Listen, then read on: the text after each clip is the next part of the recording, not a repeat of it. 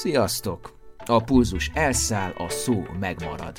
Ez a Büntetőkör, a Runners World Hungary podcast műsora a Nem azé, aki fut bloggal együttműködve.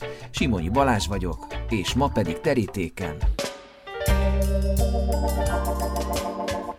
A tesi, avagy a testnevelés, vagy nem éppen szofisztikáltan és helyesen a tornaóra. Hetedik rész. Kedves hallgatók, egy sokrészes testnevelésről szóló, szemléletformáló adássorozatba kapcsolódtatok bele, ami másfél évig készült. Ebben körbejárom a testnevelés mai és egykori helyzetét a teljesség igénye nélkül, de az érdeklődésem igényével, tehát szubjektíven, sok oldalt megszólaltatva. A célom egyéni történeteken, tapasztalatokon át feltárni a testneveléshez való viszonyunkat, a hozzáállást diák, szülő és tanár részéről, amik vagy voltunk, vagy leszünk, vagy sosem leszünk, vagy ezek közül a szerepek közül egy-kettő, netán három akár egybeesik. Nyilván ez egy érzékeny háromszög, a skála a nincs hibástól a mindenki hibásig terjedhet. Az adásokban majd feltűnik sok aktív és nyugdíjas testnevelő, főállású tanár, besegítő, napközis, speciális igényű gyerekekkel foglalkozó tanár, edző, gyógytornász és fizioterapeuta, nő és férfi egyaránt.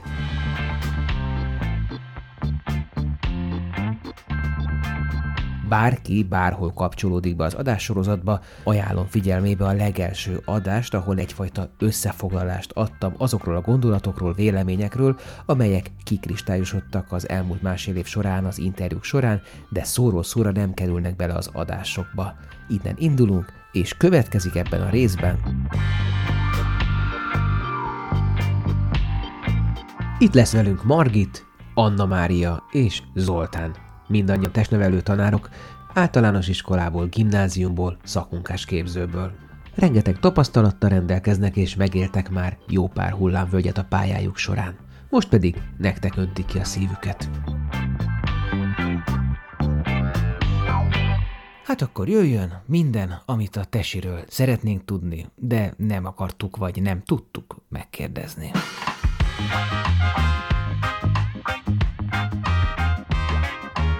És mielőtt belevágunk, még a figyelmetekbe ajánlom a Runners World aktuális lapszámát, amiben van kütyütörténelem, interjú Lóki Tamásné Marikával, a 86 éves sprinterrel, Losonc Timi terepfutós és edzői sikerei, interjú Tóth Liliannával és Vosala Rozinával, milyen az ideális testösszetétel, hogyan teheted optimálissá, és végül egy nagy edzéselméleti kislexikon a tudatos fejlődésért.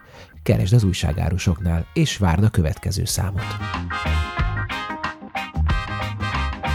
Elsőként jöjjön két női testnevelő tanár, Petres Margit és Pintér Anna Mária tandeme. Beszélnek arról, hogy mi a különbség a szegény vagy gazdag gyerek között, ha testnevelésről van szó, a vidéki vagy a budapesti gyerek között, hogyan motiválnak, milyen a hozzáállásuk, mi volt régen és mi van most, mi van a fiúkkal és a lányokkal, értelme van-e a szétválasztásnak, vagy együtt kellene dolgozniuk, milyen, amikor a mozgás örömét be tudják rögzíteni a gyerekbe? Miért fontos a tanmenet sútba dobása? Hogy lehet megerősíteni a gyereket abban, amit csinál, és hogy lehet megszerettetni a testnevelést? Miért érettségiznek egyesek tesiből? Milyen bunkó tesi tanár sztereotípiákkal találkoztak? Mi van az értelmetlen gyakorlatok értelmével? Kiszívó hatása van-e a mindennapos testnevelésnek, vagy inspiratív? Működik-e a frontális munka a testnevelés órán? És még sok másról. Margitnak a sport és a természet a mindene, ha teheti, kint tartja a tesi órákat télen-nyáron. Lassan tíz éve dolgozik a jelenlegi iskolájában, és közel száz gyerek kézilabdázik vele. Hiszen ez a fő profilja a futás mellett. Minden BSI versenyre neveznek az iskolai csapattal, a legnagyobb létszám 130 fölött volt. Sőt, az elballagott diákjai is visszajárnak vele versenyezni. Margit azt mondja, ragadnak rá a gyerekek, a szülők, egész családok, népes, sportos kis csapatot alkotnak. És itt lesz Anna Mária is, aki kicsi kora óta testnevelő tanár szeretett volna lenni, ami aztán sikerült is, és a testnevelési egyetem után egyből el is tudott helyezkedni egy budapesti középiskolában, ami nem volt sporttagozatos, de mégis a gyerekeknek volt egy olyan közössége, akik szerették a mozgást, vagy csak szerették Anna Máriával tölteni az időt. Sosem volt a futás nagy barátja, de már ott tart, hogy 1 óra 48 perc alatt futja a félmaratont, és az Ultra Balatonra készül három fős csapatban. Na, sziasztok, Margit vagyok, én Zuglóban tanítok egy általános iskolában. Testnevelőtanárként dolgoztam világéletemben, vidéken, majd felkerültem Pestre 2000-től, kézilabda és atlétaként kezdtem, középtávfutó voltam még fiatal koromban, és a kézilabdához oda csapottam, mert a TF után az volt az egyetlen egy lehetőség, amit versenyszerűen sportolni lehetett akkor. De a futás az mindig megmaradt. És a futással meg a kézilabdával oltom a gyerekeket. Sziasztok, én Pinti Rancsi vagyok, Török Bálinton dolgozok, tanítok egy általános és középiskolában, én labdajátékos voltam világéletemben, bár az általános iskolában atlétizáltunk, de inkább a labdák felé tendáltam, és így a Covid-ban kezdtem el futni. Világéletemben utáltam futni, mindig azt mondtam, hogy vagy egy ütőt, vagy egy labdát adjanak a kezembe, és akkor én bármeddig elfutok, de ez most pár hónappal ezelőtt megváltozott. Általános iskolában is, és a középiskolában is tanítok. Nagyon, nagyon szeretem. Az alsó az most sajnos kimaradt már pár éve az életemből, de őket is nagyon-nagyon szeretem. Jó, adekvát a kérdés, Margit, hogy neked van összehasonlítási alapod vidék és főváros között. De nyilván ez időben el van csúszva egy kicsit Igen, nagyon. Pályakezdőként kezdtem, van az 20 év is vidéken, és 2000 óta vagyok fent, tehát 20 évet pedig itt fönt Pesten. Más, egyrészt ott nagyobb volt a szabadság pedagógusként, nagyobb kezet kaptam. Itt azért jobban beleszólnak, mert kerülethez tartozunk, most már klikhez tartozunk, tankerülethez tartozunk, meg az igazgató helyben is szabályoz dolgokat, tehát sokkal nehezebb bármit megvalósítani első, első lendületből, tehát nagyon sokszor fogunk ezért falat, sajnos, de azért már 7 éve vagyok ebben az iskolában, és akkor a presztízsem lett, hogy most már csak mennem kell, és működnek a dolgok. Úgyhogy ez változott nagyon pozitív irányba itt Pesten is. A gyerekeket nem tudom úgy összehasonlítani, mert kisebb létszámú osztályokkal dolgoztunk, mint itt 30 fős, 25-30 fős osztályok vannak, illetve azt nem tudom összehasonlítani, hogy 20 év alatt a gyerek anyag is nagyot változott. Nehezebb őket behúzni. De ez a bezzeg az én időmben típusú nosztalgia? Nem, nem, a bezzeg az időmben az abszolút nincs, mert ennek, nekem is van két uh, általános iskoláskorú saját gyerekem is, tehát ezt nem így élem meg, hanem úgy élem meg, hogy a mostani élethez már más típusú generáció, meg más típusú gyerekek kellenek, meg, meg vannak. Velük kell kezdeni valamit, őket kell motiválni. Egyébként ugyanúgy lehet, tehát el lehet ugyanúgy csípni, meg érzem, meg ugyanúgy lehet hatni a, a 20 évezetti gyerekekre, meg a mostaniakra is, azt én tapasztalom. Ezt kicsit, ki tudjátok fejteni, ha ezzel akár Ancsi egyetértesz, vagy cáfolni akarod, hogy mit értetek az, hogy mások a gyerekek, és máshogy kell hozzájuk nyúlni, mint mondjuk 10-15-20 évvel ezelőtt? Én 2006 óta tanítok, kettő, kettő évet tanítottam bent a városban egy középiskolába. Ott gimnáziumi része is volt, szakképző része is volt, nagyon-nagyon kedvesek voltak, nagyon aranyosak voltak, de volt, aki automatikusan eltolta magától a sportot, a testjórát, és voltak azok, akik megjöttek és például volt, hogy mi mentünk a Libres futóversenyre, és akkor csapattuk ott a fiúkkal, lányokkal, meg ilyen kegyeleti futóversenyek, és kikerültem Török Bálintra, és ugyanaz a korosztály teljesen máshogy viszonyult mind hozzám, mind az iskolához. Szóval lehetett érezni, például nálunk nagyon-nagyon lehet érezni a, a, a jó módúságot. Én jöttem egy szegény iskolából, bekerültem egy, egy olyan iskolába, ahol nagyon jó minőségű dolgokkal lehetett találkozni, és ott is kellett, illetve ott jobban kellett motiválni a nagyokat, mint mondjuk a városba, a szegényebb iskolába, de persze ott is azokat úgy mondom, hogy akikkel jóba voltam, meg szerettek mozogni, őket nem kellett motiválni, de mondjuk Török Bálinton, akárhogy is jóba voltunk, azért úgy feltettük a kérdést kétszer, hogy na, nincs kedve. A másikban meg egyből jöttek. Kicsikkel nincsen összehasonlítási alapon, csak ugyanígy Török Bálinton, hogy a felső tagozaton tapasztalom azt, hogy én néha szenvedek, mint a kutya, régen pedig nem kellett régen jöttek a gyerekek, csinálták, pörögtek, ha mondjuk úgy volt, hogy most ehhez nem volt kedvük, akkor nekem ezt persze le kellett vágni, volt, hogy akkor megváltoztattam az órát, de hogy végig azon voltunk, hogy a, a gyerekek is jó hangulatban és aktívan dolgozzák végig. Most meg fogja a vállát, és akkor nem úgy dolgozik, és akkor kérdezem, hogy valami van, nem. És akkor folytatjuk tovább is. De szerinted ez miből van, fakad? Otthonról jön. Van olyan kislány, aki azt mondja, hát, hogy ő náluk úgyse számít a testnevelés, és akkor mondom, az lehet, hogy nem számít a testnevelés, de legalább tiszteld meg a többieket azzal az órán, hogy nem húzott keresztbe az ő munkájukat. Szóval például ilyenek amikor bejött az online, akkor megkérdezte tőlem valaki, hogy én miért nem tartok online órát, mert hogy nálunk volt online óra, de hogy nem volt az, hogy most tornáztunk aktívan, hanem ajánlásokat, feladatokat kellett végrehajtani a gyerekeknek, és akkor mondtam az anyukának, hogy én minden nap eljárok futni, elviszem a telefont is, de szerintem elég viccesen nézne ki, hogy én futás közben tartom a telefont, és a gyereke mondjuk, mert ő pont olyan volt, nevet a laptopnak a túloldalán, hogy mi akkor online órát tartunk. Szóval, hogy ez például régen, régen simán meg lehetett volna oldani, hogy azt mondom, hogy na, akkor gyertek, menjünk ki közösen. Honnan ered szerintetek ez a fajta, talán alsó tagozatban zsigerből fakadó lelkesedés, hogy mozogjanak, és aztán pont, hogy felső tagozat vége felé gimiben, és most tényleg nagyon általánosítok, mert van mindenféle eset, de talán ez kristályosodik ki a beszélgetéseimből. Tehát felső tagozatban, gimiben pedig ez a fajta zsigerből fakadó elutasítása annak, hogy testükkel foglalkozzanak. 600 fős iskolából 100 gyerek kézilabdázott velem, ami szerintem nagyon jó arány, és az a száz gyerek, aki alsóba velem van, az velem marad felsőbe is. Tehát akit alsóban elkapunk, aki alsóban megszeret minket, meg megkedveli a, a mozgást, olyan szinten, azt nagyon nehéz utána már elveszíteni. Nem biztos, hogy velem fogja végigcsinálni, de ott marad a sport mellett, meg úgy fog rám tekinteni felső tagozatban is, akár én vagyok a testtanár, akár valaki más a suliból, hogy én kapaszkodó vagyok neki mindig hogyha nincsen kapcsolata a picikkel, amikor még az a naív gyereki lelkesedés benne van, és a mozgásnak a, az az öröme, amit még semmi nem vesz el tőle, mert a, a pici gyerek ugye alapvetően szereti azt, akkor ezt meg tudjuk neki tartani, hogyha nem szakos, ha nem sportoló, nem testnevelő tart testnevelésret, és nagy Isten helyett az ötből három matekóra, vagy magyar, vagy csak játszótereznek, akkor nem lesznek meg ezek az élmények, meg ingerek a gyereknek, és mire felkerül ötödikbe, látjuk azokon az osztályokon, ahol nem volt bent testnevelő, négy évig, hogy azoknak a gyerekeknek nem szocializálódnak testnevelésre, nincs kialakulva az a típusú mozgásigény, amit egy testnevelésre vagy egy edzés adhat, őket már félig elveszítettük, és amikor elkerülnek középiskolába, addigra túl vannak egy olyan váltáson, hogy ugye kiskamaszok, kamaszok lesznek, és most azért viszi őket el, egyrészt a párkapcsolati irány is elviszi, már a 7 osokat is el tudja, meg az online világ és nem volt javára nekik a tavalyi online oktatás sem, meg a középiskolásoknak a mostani online időszak sem, tehát ez mind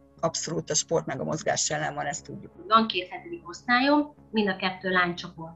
Az egyik jobb képességű, de inkább nagyobb szájú és olyan kényelmes, a másik kategória pedig, ahova úgy mész be, hogy jaj, de jó, hogy ide jöhetek és hogy bármit kérhetünk tőlük, akár ha helyettesítés van, én nem vagyok, szó nélkül mindent csinálnak, akár feladatot, akár játékot, mert hogy nekik ez egy öröm, hogy ők mozoghatnak, és hogy nem tehernek teszik. Fölsőben, illetve gimiben szét vannak választva a fiúk és a lányok? Nálunk hetedik osztálytól van bontás. Igen. Nálunk nincs.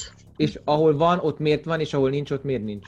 Nálunk azért, mert mi 1200-an vagyunk, és nagyon nagy létszámúak az osztályok, és a nyelv is már montásban van 5. osztálytól, és így egyszerűbb mozgatni a gyerekeket. Nem azért van, hogy a, mit tudom, a serdülő fiúk ne legeltessék a szemüket? De, a, de persze, az is, igen, igen az, is, az is benne van, de hogy azt is lehetne, hogy akkor egy osztály. De hogy nálunk úgy van bontásban, és hogy például az ások a B-sekkel vannak együttes órán, a C-sek a D-sekkel, hogy így két osztály vegyül, szóval nem az, hogy 13 kislányjal dolgozom, hanem 26-tal, hogy egy teljes uh-huh. osztályi létszámmal. És ez a fels, vagy a középiskolában is, hogy csak két osztály van egy évfolyamon, és akkor együtt vannak az osztályok. Akarsz erre válaszolni, Margit? Nem, nálunk nincs bontás, de mi csak általános iskola vagyunk, és működik. Tudjuk őket felügyelni is, tehát nincs, nincs gond ebből. De jellemzően itt a kerületünkben nincsenek bontva az iskolák általánosban. Az, hogy ti női testnevelés tanárok vagytok, ez a, a pályátokon, ez jelentett bármilyen hátrányt valaha, mondjuk tekintélyhiányt, vagy pont, hogy előnyére vált, mert mondjuk nem tudom, aki kisebbekkel foglalkozik, mint te Margit, akkor azokkal ilyen tyúkanyó jelleggel Igen, az benne van, igen. Ancsi, meg ugye, mivel látok bontás van, ezért a lányok jobban megérdik a női tanítanát, most gondolom én. Én nekem volt középiskolás filmcsoportom, és, és imádtam őket. Nekünk az a szerencsénk, hogy az igazgatók is testnevelő. Mi 11-en vagyunk testnevelők, az igazgató a 11 és, és így az volt, hogy viszont a másik kollégámnak a fia volt abba az osztályba, és hogy András nem taníthatja Bencét, úgyhogy én megnyertem a fiúkat. Voltak nehéz napjaink, de egyébként nagyon, nagyon egy hullámposzton voltunk, mert ők is tudták, hogy jó van, hogyha ezt, ezt mi meg fogjuk csinálni Ancsnének, akkor utána úgyis az lesz, amit mi kérünk. Úgyhogy ott volt a józanész. Én nagyon szerettem őket. Én ezt csak annyit tennék hozzá, hogy szerintem nem férfinő, mert személyiségtől függ, hogy tud-e valaki irányítani testnevelés során, és hogy szerintem egy testnevelő tanár szak az egy teljesen más szakma, mint az összes többi, ahol a padban ülnek a gyerekek. Nem véletlen, hogy tartanak tőle a többiek, amikor be kell jönni helyettesíteni testet, hogy nekünk 3D-be kell ott látnunk, és irányítanunk, és dominálnunk. Bocs, ezzel szemben, amikor ti mentek be helyettesíteni, akkor könnyebb nektek, mert alapból van egy igen, kisújból. Sőt, én, még, még, még szakórát tartunk, biológia óra, magyar óra, matek óra, bármi. Igen, szerintem testnevelőnek fegyelmezési gondja osztályteremben nincs egyáltalán. Semmi. De ti még ez a klasszikus ilyen sípa, stopperra járkáló... Á, ne, én, én nem. Nem. Én csak akkor, akkor használom a sípot, ha nagyon sokat kell fütyülni, mert én újabb fütyülök. Nektek milyen élményeitek vannak, amikor ti voltatok gyerekek, általános iskolások, gimisek a testi órákról? Jó memóriával rendelkezem sajnos, és én például tudom, hogy az általános iskolában én imádtam. Szóval az egész, én, én 8 éves koromban eldöntöttem, hogy testnevelő tanár szeretnék lenni, és ez úgy engem végig is vitt. A középiskolában nem volt, kevés volt az a testi óránk, de elkezdtem egy olyan sportágat, ahol TFS-ekkel voltunk együtt, és az a millió, hogy vittek TF napokra, meg ide, meg oda, az már, az már még, még egy löketet adott, és én, én, én, én világéletemben nagyon szerettem. Szerettem az osztályfőnökömet, aki testnevelő tanár volt, és tényleg mindent, mindenfélébe bele csatlakoztunk, és mindenből kaptunk. Sportosztályosként volt külön kosárlabda. Inkább ez, az, inkább ez az általános? Inkább ez az általános, hogy aki szerette a tesit már általános iskola elején, abból akár később sokkal nagyobb eséllyel vált testnevelő tanár, szakos hallgató. Mi, mi, van, mi van azzal a közhelyel, hogy ugye egy csomóan csak így jobb hiány mennek tesi tanárnak, tehát hogy valamiből meg kell élni, ez egy könnyebb dolog, pedagógusnak lenni sem olyan bonyolult, itt tehát, hogy van egy ilyen közkeretű vélekedés is. Szerintem egy időszak volt, amikor jellemző volt, hogy a készségtárgyasok azért végeztek tanári szakot, hogy ugye egyszerűbb legyen állásba kerülni, meg tanári pályára kerülni. Nem hiszem, hogy jellemző, de volt egy időszak, meg egy olyan politikai irányulás is, hogy ez irányba ment el a testnevelés szak, meg mostan egy kicsit a pedagógus pálya is. Neked milyen emléked van, csak ne felejtsük el ezt a szállat. Én nekem teljesen fordítva működött, mert nekem általánosban nem volt olyan nagy szerencsém, egy vidék kiskolából, egy 3000 fős faluból származom, ahol én indultam a versmondó versenytől kezdve a kézilabdán át a lövészetig mindenhol, mert ott kiemelkedő voltam, de igazából ezen kívül senki nem mondta azt, hogy mekkora tehetség vagy, és amikor bekerültem a gimibe, nem sportagozatos gimibe, de volt azért sportélet, akkor a testnevelő tanárom, aki a az atlétika edző volt a városban, mondta, hogy le kéne az atlétika pályára, mert elindultál az iskola versenyen, és gyakorlatilag a három számból háromat megnyertél, és hogy, hogy van benne egy bőven tehetség, és még egy hónapig nem mertem lemenni falusi kislányként, mire végre megjelentem ott, és ő lett a példaképem, és én ő miatt lettem testnevelő. Tehát én a középiskolás testnevelő tanárnőmnek köszönhetem. Most itt, itt tök pozitívak vagytok, meg így akik, akikkel beszélgetek, mind, mindenki pozitív de hogy azért kicsit az árnyoldalakról nyugodtan beszélhettek, hogy mi ennek a szakmának a nehézsége, mi az, ami naponta titeket bosszant, mi az, amiben úgy érzitek, hogy változtatni kéne, akár mi az, ami egy testnevelő tanárnak a általános gyengessége vagy hiányossága lehet? Én azzal kapcsolatban mondanék valamit, hogy nekünk nem testnevelő az igazgatónk, tehát nagyon-nagyon nehéz egy magyar történelm szakos, ne Isten más, egy matek szakos tanár rendszerébe bele tuszmákolni a testnevelőket. Mi négyen vagyunk, vagy öten vagyunk, négy és fel egy félállásos, tehát öten vagyunk, és nagyon jó kis közösségünk van, mikroközösségünk, de egyébként az iskolában ez nem jellemző. Tehát, hogy én nekem ott a testnevelőkön kívül azért olyan nagy kötődéseim, meg baráti kapcsolataim nincsenek, mert nem olyan típusú az iskola. Illetve Pesti iskola vagyunk, és minden a tankertől függ, és a tanker és az igazgatósak hozzák le egymás között a meccseiket, meg zuglói kerület, ahol a politika is mindig beleszokott szólni, mert mindig 50-50 százalékos, tehát úgy nehéz például pályázatokat írok, és nem nyerünk pénzt, mert nem írják alá időben, meg valahol elsikadt, tehát hogy nehéz megvalósítani dolgokat. Ez mindenképpen nehézség nálunk a mi iskolánkban. Most ez a iskola, illetve az adminisztráció Igen. felé megfogalmazott Igen. kritika, de mondjuk milyen oldalról érkezik még nehézség? Gondolok itt a szülőkre, nyilván hát a, a Igen, a, a problémás gyereknek problémás szülője van, ezt szerintem így elmondhatjuk mindig amelyik gyerekkel probléma van, ott a szülővel is, amikor beszélni kell, azért már probléma van. Engem személy szerint testnevelőként nagyon sok probléma elkerül. Egy kicsit lazábban is kezelem a kommunikációt, meg a konfliktusokat. Kedvelnek a gyerekek, és a kedvelnek a gyerekek, akkor a szülők is kedvelnek. Tehát azt a gyerek hazaviszi az infot, és a panaszkodik a tanára, akkor a szülő elfogult lesz a tanár felé negatív irányba. Ez azért úgy nem jellemző velem kapcsolatban, tehát, de, de igen, azért vannak problémás szülők. Az edzéseken pedig ők elkopnak gyerekkel együtt előbb-utóbb maguktól maguktól. Igen, az edzés azért jó, mert ott tényleg, tényleg az megy oda, aki szeretne, és Igen. szereti, és nyomja, és csinálja, és persze hátul kapja a támogatást a szülőtől is. Igen. Nekünk uh, problémáink, most így, így gondolkodtam, hogy nekünk ugye az, hogy, azt, hogy mi nagyon sokan vagyunk most már, így a mi kommunikációnk már nem olyan mindennapi, mint, mint eddig, és az olyan érdekes... beszélsz mindig többes számban? Testnevelők. Mi 11-en vagyunk.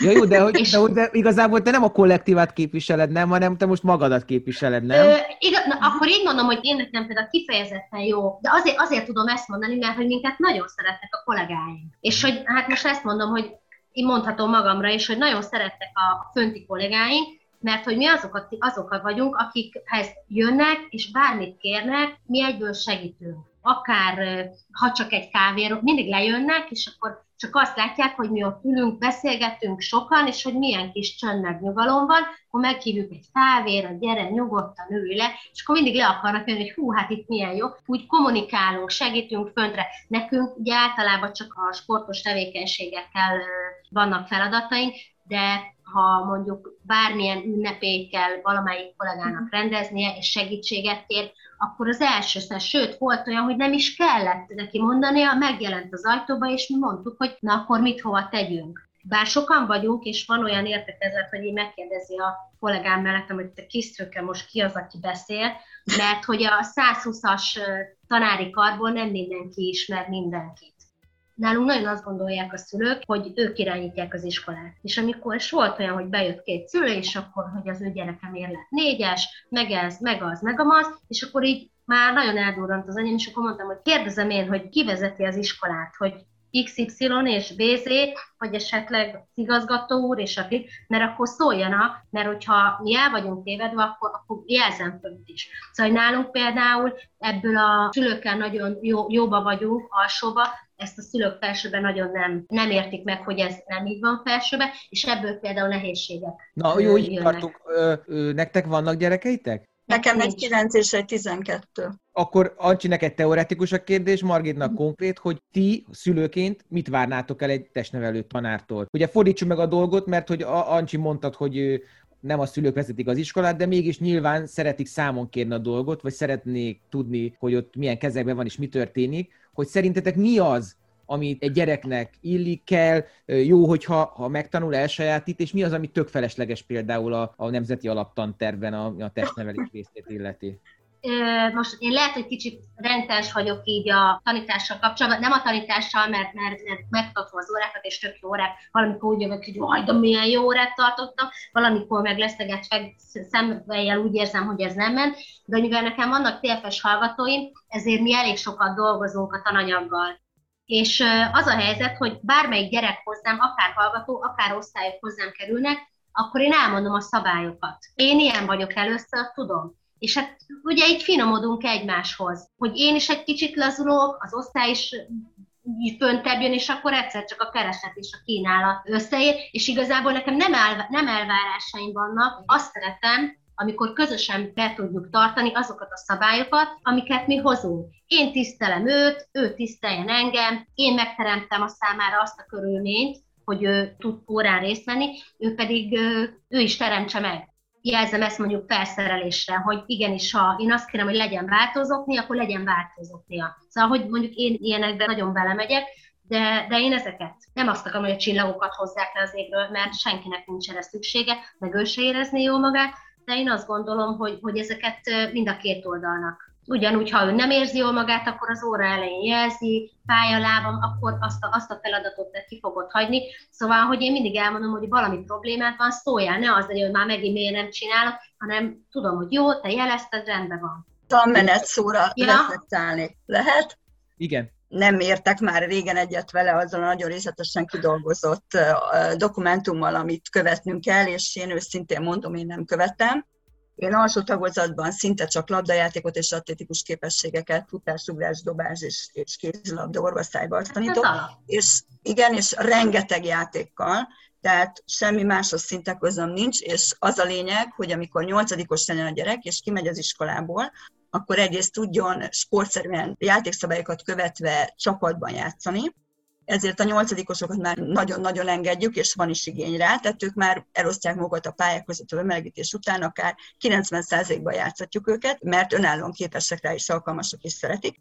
És a másik nagyon fontos cél, hogy úgy menjen ki nyolcadikból, hogy legyen mozgásigénye, ne utálja meg a testnevelés, ne egy olyan tantár legyen, amiről úgy jön ki, mint a fizika óráról, hanem élmény legyen neki az, amikor a testnevelésről felmegy. Ez az egyik. A másik dolog, ami pedig az én életemben meghatározó volt, hogy az én testnevelőtanám általános nem jött oda hozzám, hogy te mekkora tehetség vagy, úgyhogy én nekem életfeladatom az, hogy én, azt, én ezt nagyon figyelem és nagyon nézem. Minden gyereket irányítok, küldök, aki csak egy picit is kilóg fölfelé a sorból, egyesületekbe, vagy az én kezem alá a kézilabdában, nagyon tudatosan válogatok, és még utána is követem őket. Tehát hozzám nagyon visszajárnak a gyerekek, amikor elmegyünk egy spárfutóversenyre iskolai nevezéssel, akkor abból a 100, körülbelül átlag 100 főt el tudunk vinni, abból 30 mindig volt elbalagott diákom már. És mi az iskolában egy más dolgot is elkezdtem bedolgozni, táboroztatok nagyon komolyan, és táboros gyerekeink közé is visszajárnak a volt tanítványok, és ez szerintem nagyon-nagyon fontos az, hogy olyan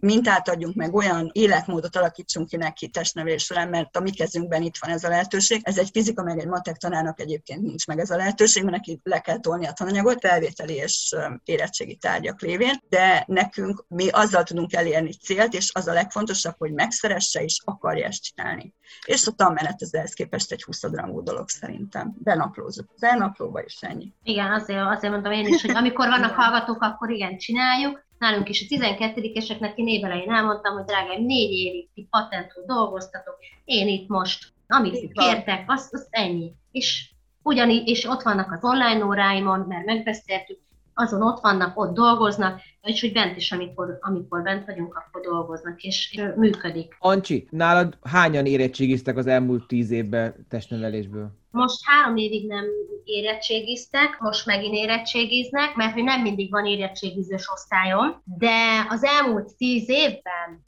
húha, hát az a helyzet, hogy a, eddig mindegyik, mindegyik végzős, négy, négy végzős osztályom volt, és abból kettő, három, négyen mindig voltak most is négyen mennek érettségizni. És ők azért választják, mert ők ebből ügyesek, és így ki tudnak váltani olyan tantárgyat, amiben nem annyira ügyesek, vagy ők ezzel szeretnének foglalkozni, és így felvételiznek valahová? Van, aki emelt szintenre megy, és mondjuk TF-et szeretne, de van olyan például szegényként, ő nagyon ügyes, és médiát választotta fakultációnak, és abból szeretett volna érettségizni, de hogy annyira nehéz, hogy, hogy mondta, hogy nem tudná megcsinálni, és ezért viszont egy középfokú tesit azt meg simán meg tud csinálni mert van olyan ügyes. Úgyhogy így ő, ő most közepezik, és idén, idén a lányok közül nincs, aki emelt szintre megy. Mi a helyzet azzal, hogy példamutatás, példaadás, ugye mind a ketten sportoltok civilben is, hogy ilyen szent együgyűnek tekintenek titeket, akik még az iskolán kívül is ezt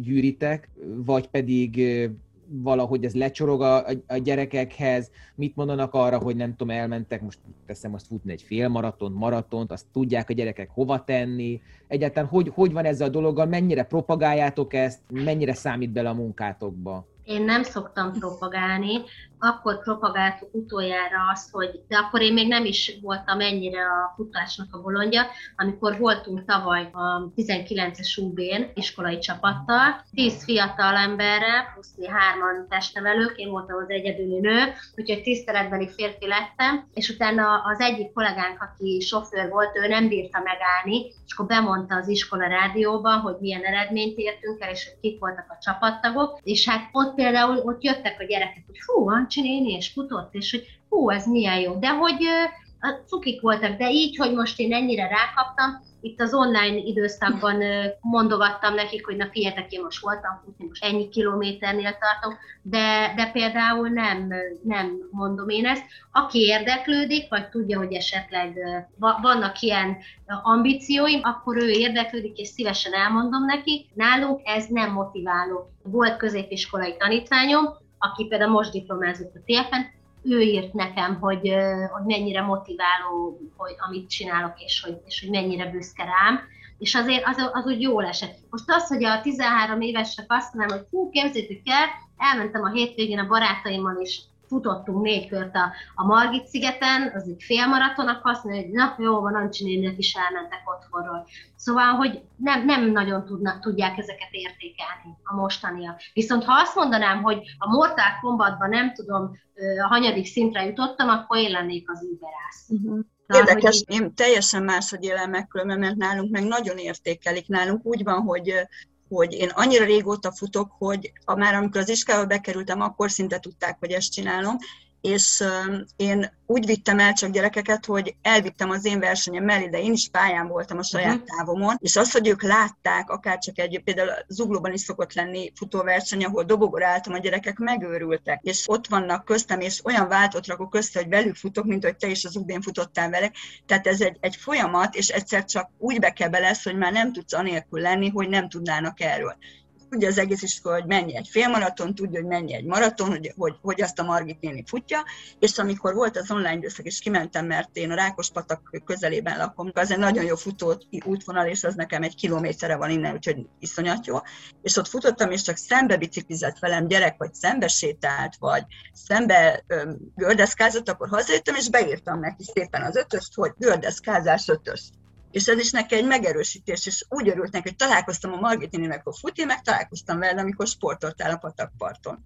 Úgyhogy előbb-utóbb nem tudod elkerülni ezt a hírnevet. Azzal a sztereotípiával szoktatok találkozni, hogy a testnevelő tanár az csak olyan másodrangú tanár, aki olyan kicsit bunkó, Igen nem fontos tantárgyat tanít. Nem fontos tantárgy, igen. És egyébként sok mindenre mi nem is vagyunk alkalmasak. Annak ellenére, hogy szeretnek minket, és jóba vagyunk vele, de azért a hátunk mögött tudjuk, hogy nem vagyunk alkalmasak. Mi, mi ne szóljunk bele mondjuk egy talagavatónak a szervezésébe, mert mi nem értünk hozzá. Ötleteink vannak. tanultuk a rendezvény szervezést. Igen, igen. És a tanár kollégák kérnek tőletek mondjuk ilyen életmódi tanácsokat, életvezetési tanácsokat, hogy hogyan, nem tudom én, fogjanak, hogyan legyen Igen, meg ha fáj valamiük, ha fáj valamiük, akkor rögtön jönnek, igen. Ja, hozzánk nem, hozzánk a gyerekeket küldik, hogyha valamelyik megsérült kint az udvaron, és akkor egy idő után mondtuk, hogy muckány, az orvosi szoba az kettővel odébb van. Mert hogy jó, hogy most izé feltűntjük a karját, vagy valami, meg, meg jeget adunk, amit elvisz és nem hoz vissza, de hogy, hogy mi nem tudjuk meggyógyítani. És akkor mindig is küldték hozzá, hogy adjunk gyógyszert. Mi adjunk gyógyszert. Szóval, hogy így, így egy kicsit néha el vannak tévedve, de cukik, mert hogy azt gondolják, hogy mi ilyet is tudunk. Mai napig is vannak még ilyen poroszos testnevelő tanárok, mint mondjuk rége 80-as, 70-es években, vagy ez már a múlté, és ha ez a múlté, akkor hol történt a váltás? Mi hozta el ezt a váltást, hogy most már sokkal inkább rugalmasabb, korszerűbb, életszerű dolgokat tanító tanárok vannak? Ha egyáltalán igaz, amit mondok. Én tudom, hogy vannak, mert a hallgatóktól, hallgatóktól tudom, hogy ők jön, jönnek, jönnek, mennek több iskolába, és akkor mondták, hogy de, de, még van, aki, meg nagyon sokan elvárják, télfen elvárják a rendgyakorlatot a gyerekektől, a hallgatóktól, és akkor mi szoktuk mondani, hogy na, most ez az, amit nem fogtok nálunk látni a rendgyakorlatot. Hogy az, rendgyakorlat? Az rendgyakorlat? Igen, rendgyakorlat. Állj, állj sorba. Igen, hogy a kett, igen, járás körbe indul, kettes hosszobba, négyes oszlopba, jobbra előre. Jobbra, igen, fejlődj, fejlődj nyitódj egész távolságra. Szóval meg az irányított gimnasztikát igen. is, az, az, az, működik azt, Én, én, azért, én azért csinálom a hallgatók miatt, meg a szaknyelv mm. miatt, de már az a helyzet, hogy én néha azt mondom, jó, most már eleget tartottam én, gyerekek, és akkor egy ember jön, és akkor megmutatja, hogy na, hát ő is meg tudja tartani. Igen, az nálunk is működik. Sőt, én osztályozom őket ebből, tehát hogyha Igen. ügyesek, nekem nem egy, hanem hogy ne legyenek bestresszelve, simán kettőt is kiállítok szembe, hogy ti csináljátok a bemelegítést, majd egyre megy és akkor megtanulja. Igen, és, igen. és legalább megtanulja, mert nem csak azt csinálja, amit én diktálok, hanem végre össze kell raknia. Ez a poroszos stílus, akkor ez igazából Már mindenkori, tehát ez emberfüggő? Ez ugyanúgy, mint ahogy a szakos tanároknál és a többinél is megvan a poroszos stílus, ez a frontális oktatásnak a párhuzama a tesiben, és nálunk, nálunk nem poroszos, hála Istennek, a, mi, mi öt testnevelőnk rendben van szerintem, de hú, az kemény lehet, hogyha úgy tolnak minden testnevelés sorát a mai gyerekeknek. Éppen ezért, hogy ne menjen el a kedve. Elveszítenénk őket. Igen, igen, igen. A bemelegítések is, jó, persze van gimnasztika, meg van futóiskola, de hogy van nagyon sok, sok olyan alkalom, amikor játékos bemelegítés igen. van azzal is fölpörgetjük sokkal inkább őket, mint, mint máskor. De ezt, ezt miért mondtad, hogy jó, persze, van futóiskola, van gimnasztika, olyan, mint hogyha ilyen kötelező rossz lenne, holott például... Nem, sok, az jó. Nem, nem, nem, jó, csak valamelyik gyerek azt sem szeretné, mert hogy az is ki. De közben hát persze, az jó, mert, mert kell, mert... Persze, hát de hogy azért kell nekik.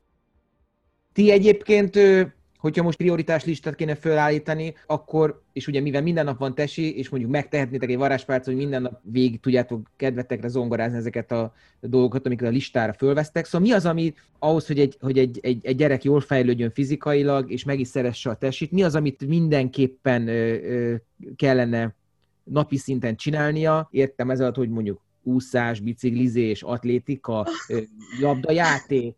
De jó lenne, ha ilyen adottságok lennének. Mi, micsoda? Én, én, én sajnos, sajnos nem mondhatom azt, hogy nálunk nincs ilyen adottság. Nálunk még az iskolában is ott van az úszoda és hogy nekünk az úszásórákat is mutatjuk, úgyhogy nálunk tényleg, tényleg minden lehetőség van, hogy biciklivel jönnek a gyerekek, de az, hogy én, én például nagyon sokat játszottam őket, és én a, a játékra nagyon esküszöm, illetve az atlétika. Én, én nagyon labdajátékos vagyok, de én azt gondolom, hogy az atlétika, a mozgáskoordináció fejlesztése az az az alap, ami, amit meg kell szerezniük a gyerekeknek. Teljesen egyetértek ugyanez.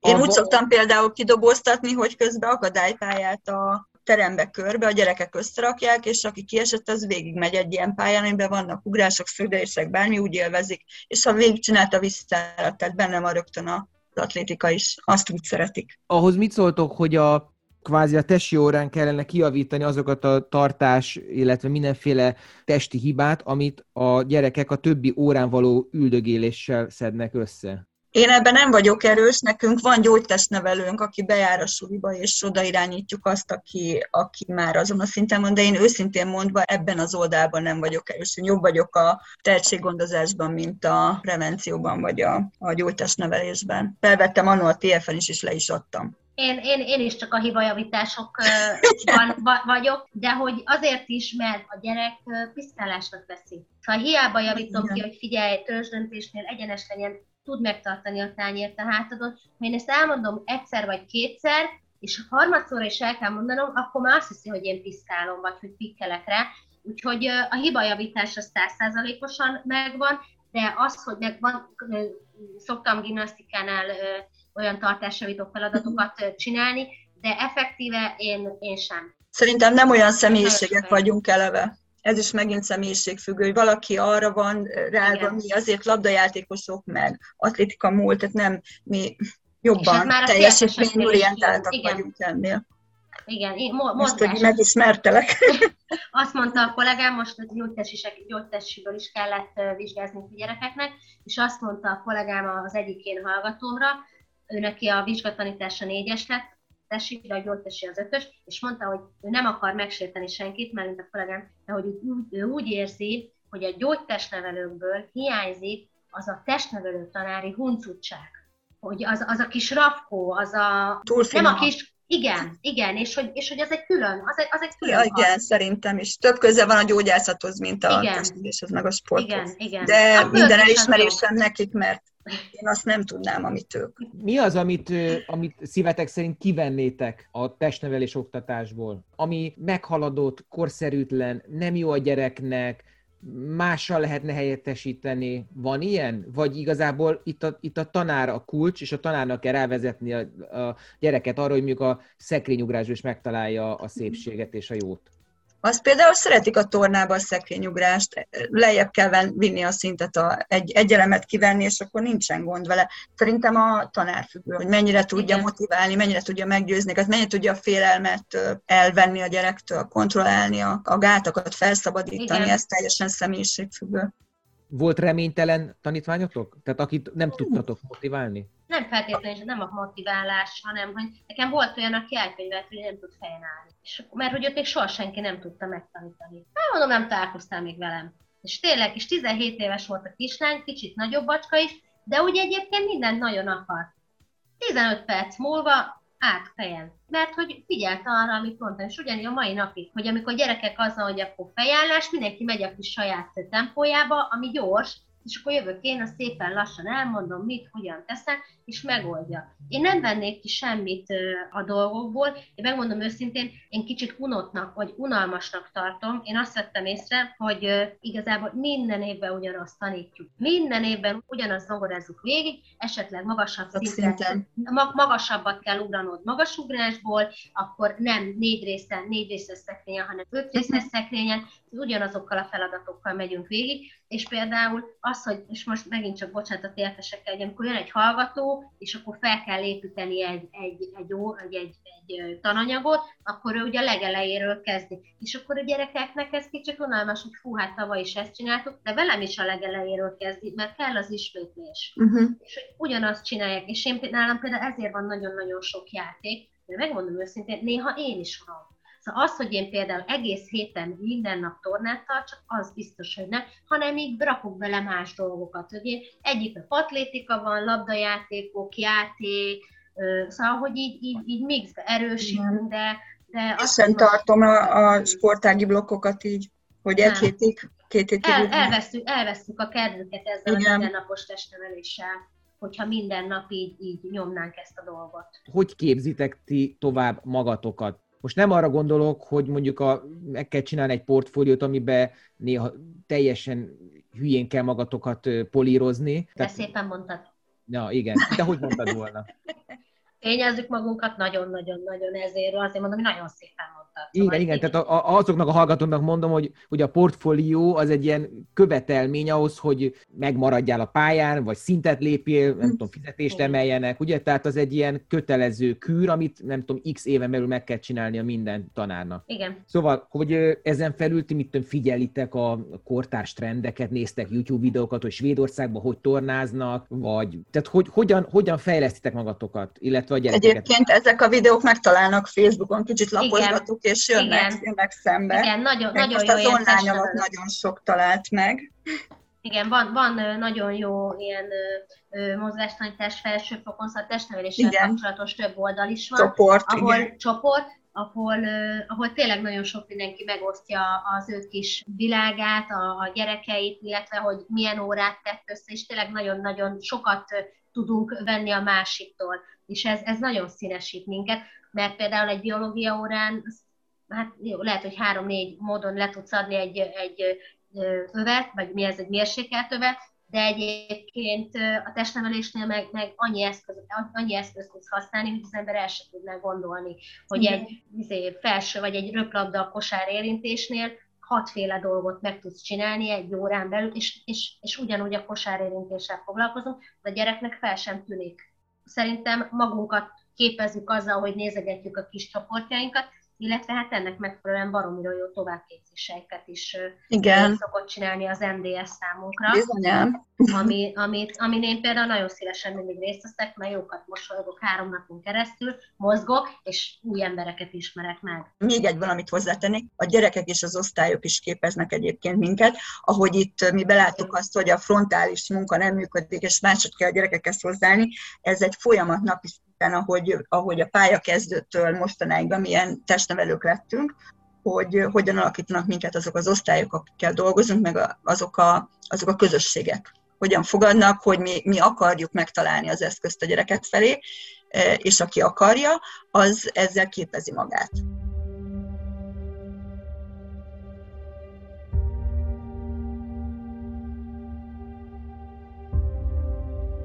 A két hölgy után jöjjön német Zoltán, avagy Zolika, ahogy sokan ismerjük őt ultrafutó körökből.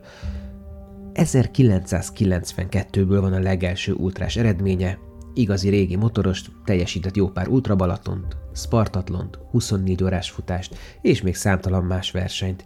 Az első pár Korintos 81 kilométeres futás társrendezője volt, egyébként az elsőt én nyertem. Zoli jó pár csalódásra kitér, ami a testnevelő tanári pályán érte, és nem a futópályán, bár ott is szakad már el a hilleszem, beszél arról, hogy mennyire demoralizáló, kiégető közeg egy szakmunkásképző, és hogy miért a futás a testnevelés alapja.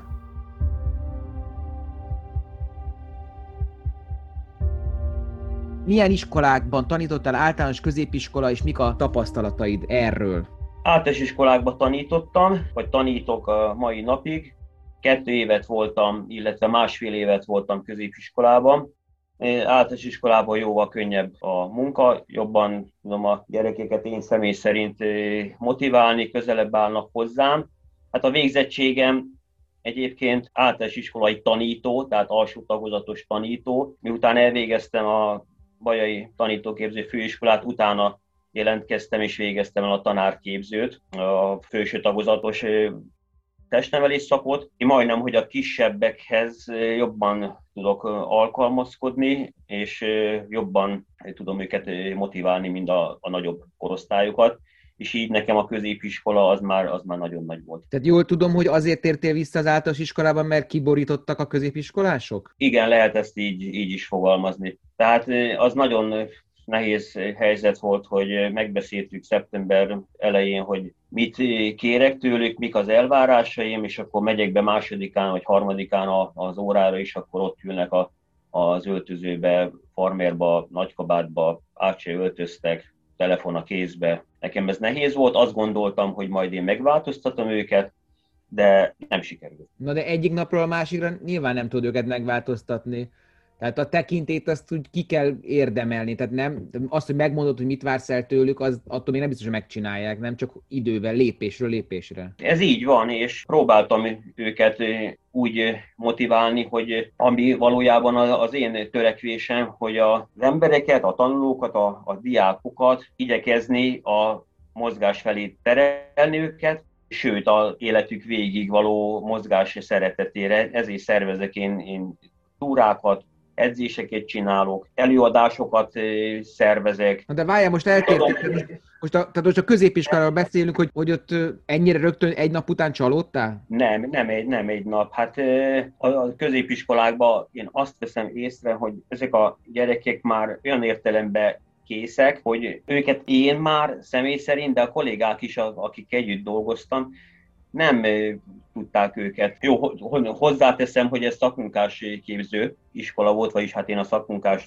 osztályokat kaptam. Másod harmadéveseket, illetve hát a kilencedikeseket, tizedikeseket, és volt nekik egy előéletük, amiben én nem vettem részt, és nem is tudom, hogy valójában mi volt. A lényeg az, hogy megbeszéltük rögtön, ahogy oda kerültem az iskolába, hogy mit várok el tőlük, szépen bólogattak, mosolyogtak, és elkezdtük a munkát. Természetesen volt olyan osztály, akik normálisan tudtam dolgozni, de a legtöbb, a legtöbb osztálya nem. Augusztus végén kerültem oda, rögtön azzal kezdtem, hogy pótvizsgáztattunk testnevelésből. Ez érettségére készülő osztály volt, a 12-es srácot nem érettségiztettem, hanem pótvizsgáztattam, meg voltak a szintek távol ugrásból, és nekem azt mondja a gyerek, hogy ő még életében nem ugrott távol.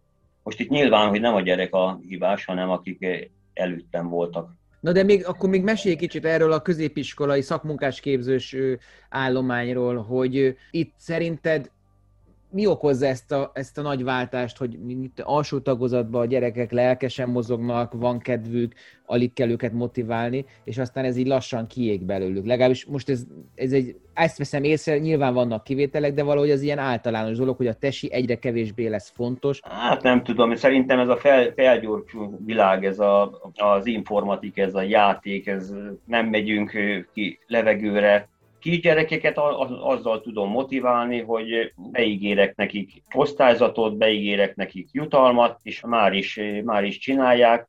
Tudod, Borotán voltam én egy kis faluban 80 tanuló volt abban az iskolában, és abban a 80 tanulóból rendszeresen két-három-négy havonta mentünk túrázni a 80-ból 40 gyerekkel és sokszor nem fértünk föl a, a buszra. Nem, nem nagyon kellett őket ilyen értelemben motiválni. Mivel látod az általános különbséget általános iskolás tesi és középiskolás tesi között? A általános iskolás tesiba gyerekek szeretnek játszani. Tehát ott játékkal, illetve játékos versengéssel, most ebbe esetleg a, a felmérések is beletartoznak, ők szeretnek egymással versenyezni. Középiskolában meg ez egyáltalán nincsen. Ott sokszor abba futottam bele, hogy az a fasz a gyerek, aki 5 perc alatt futja le a 800 méter. Tehát, hogy aki végig meri gyalogolni, annak ellenére, hogy hát ott a tanár is, akkor méri az időt. Még általános iskolában hát a gyerekek azok megőrülnek, azok versenyeznek, és elsők szeretnének lenni. De a játék az még a felnőtteknél is ott van, csak valami képen eltemetődik, vagy rárakodnak ilyen tiltó rétegek. Tehát én a homo ludens játékos emberben hiszek, és arra vagyok kíváncsi, hogy mi az, ami úgy... Balázs, itt nem, nem volt. Tehát ez, ez itt nem, nem működött. Hát eh, persze egy, egy-két-három hónapig az ember eh, próbálkozott, és akkor mindent. Hát levetítettem én a Spartaton filmet is nekik, hogy milyen tesi tanáruk van, meg hogy micsoda teljesítményre képes az ember. Hát, eh, Leszarták. Igen, igen. Tehát ott a hátsó sorból előjött a telefon, nem nagyon figyeltek rá, mondtam, hogy akit nem érdekel, az, az álljon föl és menjen ki. Hát két-három gyerek az kiment, engem ez, ez zavart legjobban. Oda kerültem, hogy bemegyek órára, és akkor gyerekek, mit szeretnétek játszani? És akkor tanár úr, mi nem szeretnénk semmit, mi itt, itt szeretnénk ülni az öltözőbe, elővenni a telefont, és nem csinálni semmit. Tehát ezt így. Kiégtél? A középiskolába? Hát az nagy, nagy csalódás volt. Hát én Borotáron mentem egyébként oda, tehát ebbe a kis faluba, ahol tiszteltek, szerettek a szülőkkel, baráti kapcsolatom volt a polgármester asszony mindenbe segített. Számított, hogy te, neked van egy komoly futómúltad, hogy jelenleg is versenyzel, hogy nagy versenyeket teljesítettél, Hát a kisebb gyerekek ezt jobban megértették, mint a nagyobbak. Tehát ez, ez, ez is nekem furcsa volt, holott én teljes eh, mást gondoltam. Tehát én azt gondoltam, hogy hát a 16-18 évesek a koruknál fogva is okosabbak, mint a 8-10 éves gyerekek. És közben nem. Visszatérve, visszatérve Borotára, tehát ott nagyon szép eredményeket is tudtam elérni azáltal, hogy ott tényleg csináltuk, te is voltál többször ezen a jótékonysági futáson. Az a hét egyébként egy ilyen egészségi hét volt, és ott levetítettem ezeknek a gyerekeknek is a futásokról, nem csak az én filmemet, hanem hát vetítettem nekik több ilyen futós filmet is, és ők felállva tapsolták, és a legnagyobb sikeremet valójában majdnem a pályafutásom során ott értem el Borotán, amikor a 80 gyerekből ki tudtam választani négy olyan futót, vagy fel tudtam készíteni négy olyan futót, akikkel az országos mezei bajnokságon csapatba hatodikak lettünk megelőzve olyan sportiskolákat, ahol ezer gyerek van. Jól érzem, hogy te a futásra helyezed a testnevelési munkádban a hangsúlyt? Igen, igen. Én szeretem én a labdajátékokat is, és persze játszom, mert foci csapatot is készítettem, de hát én atléta múltból mentem testnevelő tanárnak, atléta voltam. Nekem a, a, az atlétika az maradt a sportok királynője, mind a mai napig, és a labdajátékokat, a sportjátékokat, azt, azt is persze szeretem, de meg vagy valójában minden evő vagyok, mert most a biatlont néztem este, a világbajnokságot, tehát mind, minden evő vagyok, de ő nálam az atlétika. Jól tudom, hogy te annyira lelkes vagy órán, hogy ebbe még az ahilleszed is bele sérült, vagy ez hogy volt az eset? Hát ugróiskolát csináltunk a gyerekekkel, szögdelőiskolát, és rosszul csinálták, és be akartam nekik mutatni, hogy az elrugaszkodó lábat is fel kell húzni, és ebbe szépen elszakadt az ahilleszem. Hozzáteszem, már fájt előtte, tehát hülyeséget csináltam, nem lett volna szabad elrugaszkodnom. Beégtél előttük ezzel? Vagy sajnáltak? Nem, nem, sajnáltak, sajnáltak, egyáltalán nem. Volt olyan esetet, hogy nem tudom én, felindulásból, nem végig gondolva valamilyen osztályzással, vagy egy odaszólással, vagy bármivel akaratodon kívül megaláztál egy gyereket, és ezt utólag be kellett látnod? Mert ez a torna, az, vagy a testnevelés az pont olyan dolog, hogy nagyon könnyen lehet valakit földbe döngölni, vagy, vagy felmagasztalni egy dicséret által. Hát én erre nagyon figyelek. Tehát nálunk vannak ezek a felmérések, most van ez a Netflix felmérés, most arról nem akarok beszélni, mert hát azt úgy, úgy is tanultuk, hogy nem szabad osztályozni. De vannak ezek a 60 méter, akkor 5 hatodikosoknak a 600, 7 nyolcadikosoknak a 800 méter kislabda távol, tehát ez az atlétika, akkor vannak a, a tornából van, kézilabdából is, kosárlabdából is, tehát mindenből vannak felmérések, amiket fel kell mérni.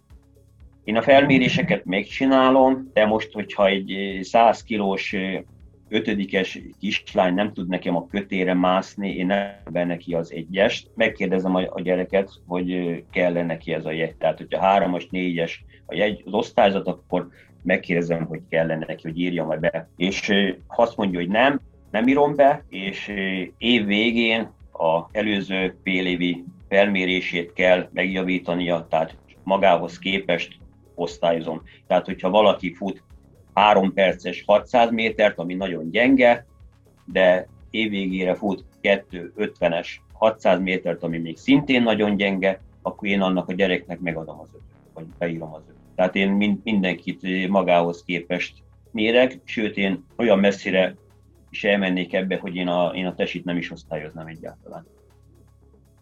Miért nem? Hát ezért, hogy játszunk, érezzük jó, versenyezzünk egymással, és ez maradjon meg egész addig, amíg élünk. Tehát, hogy mind a játék, mind a versenyzés, a túrázás, a levegőn lenni. Nem most napközis vagyok, és egy osztályra tanítok tesit, és jön a, akiknek tanítok, a, a saját osztályom, most én edzésnaplót kérek tőlük december 18-ától. Tehát ahogy elmentünk a téli szünetre, egészen év végéig megbeszéltem velük, hogy írják az edzésnaplót, és minden hó végén elhozzák nekem is bemutatják.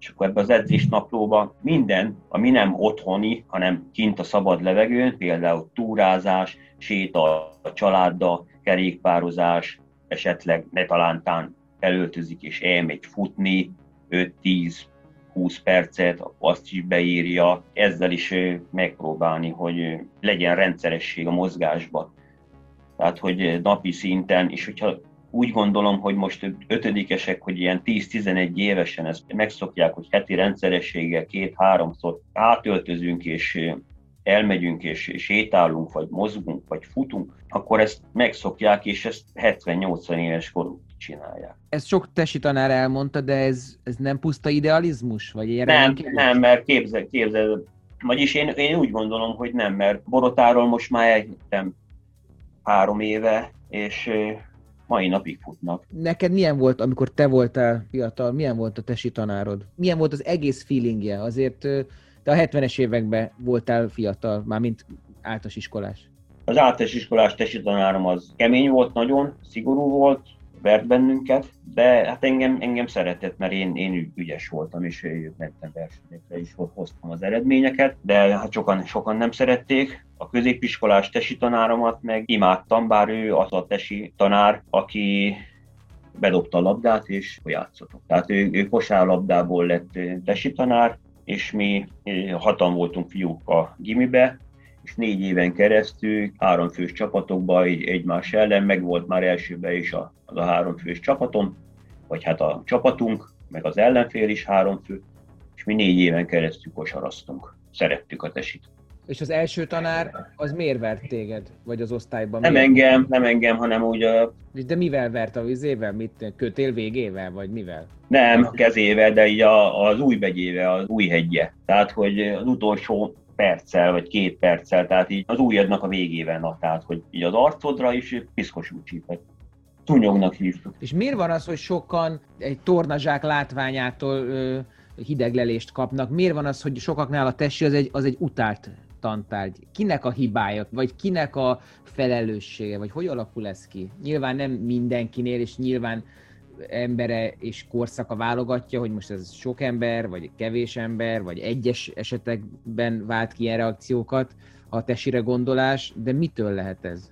Szerintem ez a, a rendszer, mert nem, nem, akar, akar itt, nem akarok mit senkire se fogni, hogy most miért nem szeretik a tesit, de pont azért, mert hogy elfáradnak tesórán, megizzadnak, nyűg sok gyereknek az átöltözködés is, hogyha állandóan ezekkel a felmérésekkel, meg torna gyakorlatokkal, meg hát különösen ez ilyenkor téli, téli időben, hogy hát a gyereknek kézállás meg kell, meg fejállás meg kell tanulni, meg kötére kell mászni, meg képességeket kell fejleszteni nyilván, hát azt csináljuk azért, az erőt, a gyorsaságot, az állóképességet, ezeket nap mint nap kell fejleszteni, és valószínű, hogy túlzásba visszük.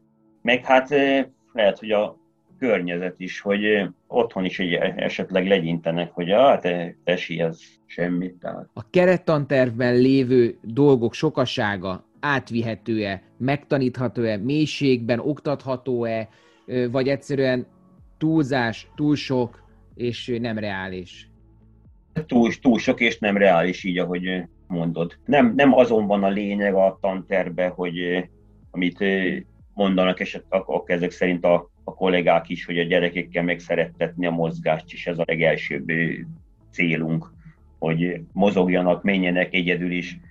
Kerettanterve megvan, hogy miből mennyit kell csinálni, hány óra torna, hány óra kézilabda, kosárlabda, és a gyerek, ha valamit nem szeret, és a, hát a tornát azt nyilván hát azért aránylag túlsúlyosak a, a gyerekeink, tehát azért azt be kell látni, azok se az állóképességi tevékenységeket, sem a tornát nem, nem szeretik. Amit szeretnek, az tényleg a, a labdajáték, de hát azoknál is, hát a fiúknál a labdarúgás, ami megy a lányoknál, még hát a, a kidobó, még a kosárlabda. Mondjál már pár ilyen abszurd példát, ami, ami a kerettantervben benne van, de gyakorlatilag nem megvalósítható, vagy nagyon irreális torna gyakorlat. Nem, nem ideális, csak az osztálynak a 10-20%-a tudja megcsinálni. Tehát most egy, egy torna gyakorlatot összeállítani és azt szépen kivitelezni, a gyerekeknek a 10%-a nem tudja megcsinálni, és abból 50%-ának még egyest kellene adni. Kézállás, fejállás, ezeket nagyon-nagyon kevés gyerek tudja megcsinálni, és ha meg, megcsinálja, akkor sem tartja meg, ha három másodpercet, mi három másodpercig ki kell ezeket tartani, a, ta, a tarkót is, a fejállást is, a kézállást is, és ha nem tartja ki, akkor négyes, hármas, kettes, esetleg ha tényleg a gyerek túlsúlyos, akkor megírjuk be az egyest, de akkor másnap tesi órára már nem fog eljönni. Ezeknek a dolgoknak, amit a tanterv tartalmaz, van értelme, létjogosultsága, fontossága, hasznossága. Annyira azt érzem, hogy ezt az íróasztal mellett állították össze,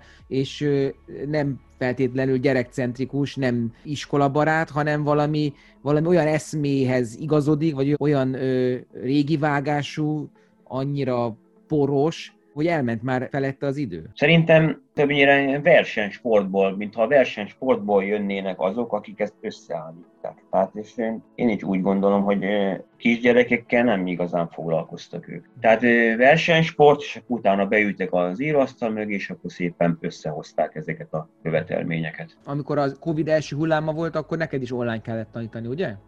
Online, de hát akkor még nagyon bénák voltunk, akkor messengeren, messengeren küldtük a feladatokat. Próbáltam először összeállítani, ugyanígy a sportnaplót kértem, visszaküldték a sportnaplót két gyerek kivételével, de hát láttam, hogy valójában a sportnaplót azt szerintem akkor írta meg, amikor elküldte. Nézni kellett a gyerekeket, vagy vissza kellett a gyerekeknek küldeni videókat, hogy ők hogy csinálják a gyakorlatot? Nem szabad ott. Nem, vagy nálunk az a hír jött, hogy nem, nem szabad a gyerekről videót kérni. Tehát én, én, én valójában március 13-ától, akkor még akkor Messengeren küldtem a feladatokat, először én összeállítottam, meg Youtube-ról néztem le, tehát ezek az, az egyszerűbb dolgok, és akkor körülbelül egy ilyen májustól akkor, a, akkor jött ez a Classroomos, meg ez a Google termes megoldás, és akkor utána ott küldtem de vissza csak a sportnaplót kértem. Tehát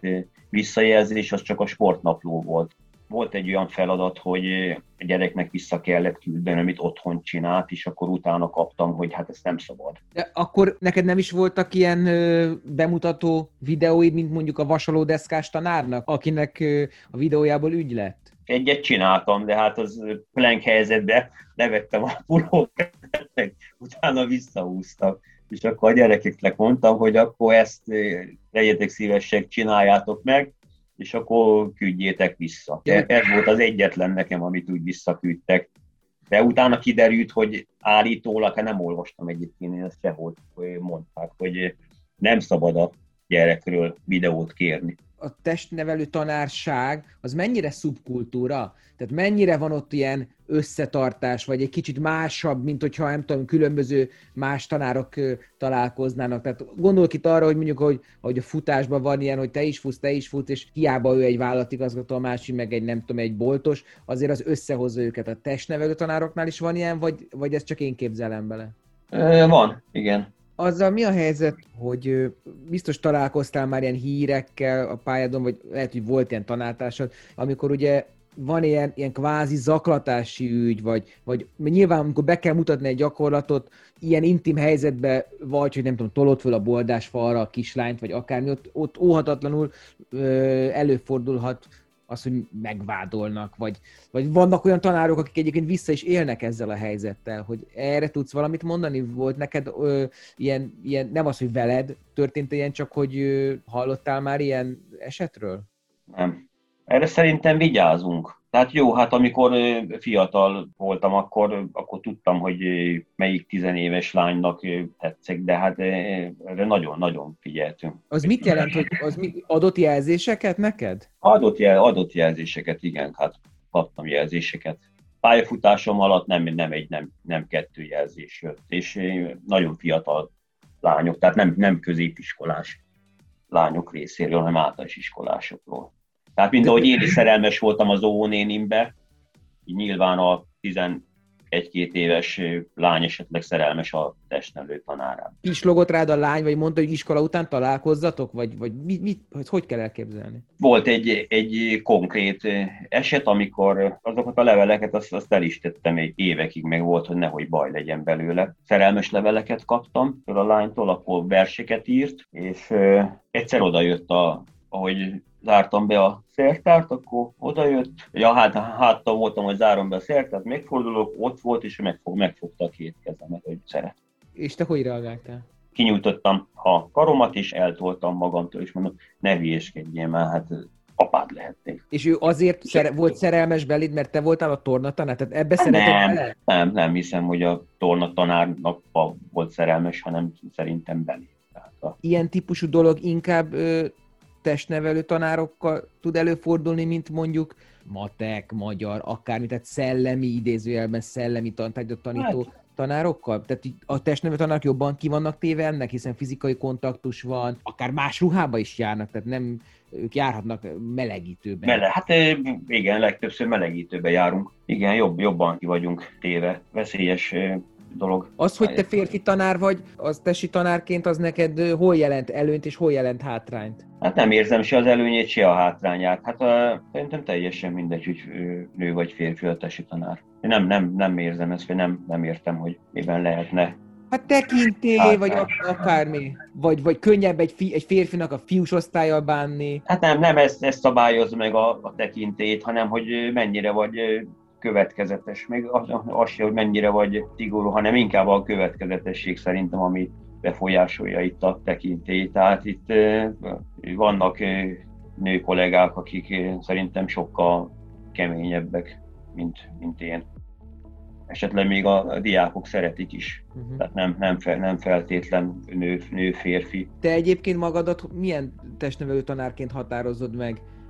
Régi vágású, haladó, progresszív, milyen jelzőt tudnál magadra mondani? Hát amiket felsoroltál, ebből inkább a haladót. Nem tudok erre válaszolni, hogy most milyen, milyen vagyok én, ezt lehet, hogy másnak kéne megmondani. Tehát amit mondtam, hogy én nem, nem szeretem ezt a felmérési rendszert, meg ezt a követelményrendszert, hanem egy kicsit lazább órákat, játékosabb órákat is, akkor kiválasztani a gyerekeket, így ebből a játékból, és akkor azokkal délután edzéseket tartva elvinni versenyekre. Hát ennyi volt most a Büntetőkör Podcast testnevelésről szóló adássorozata. Folytatjuk. Tartsatok velünk akkor is. Ha tetszett az adás és szeretnétek meghálálni, akkor azt a www.hospiceház.hu per adományozás linken tegyétek. Köszönjük!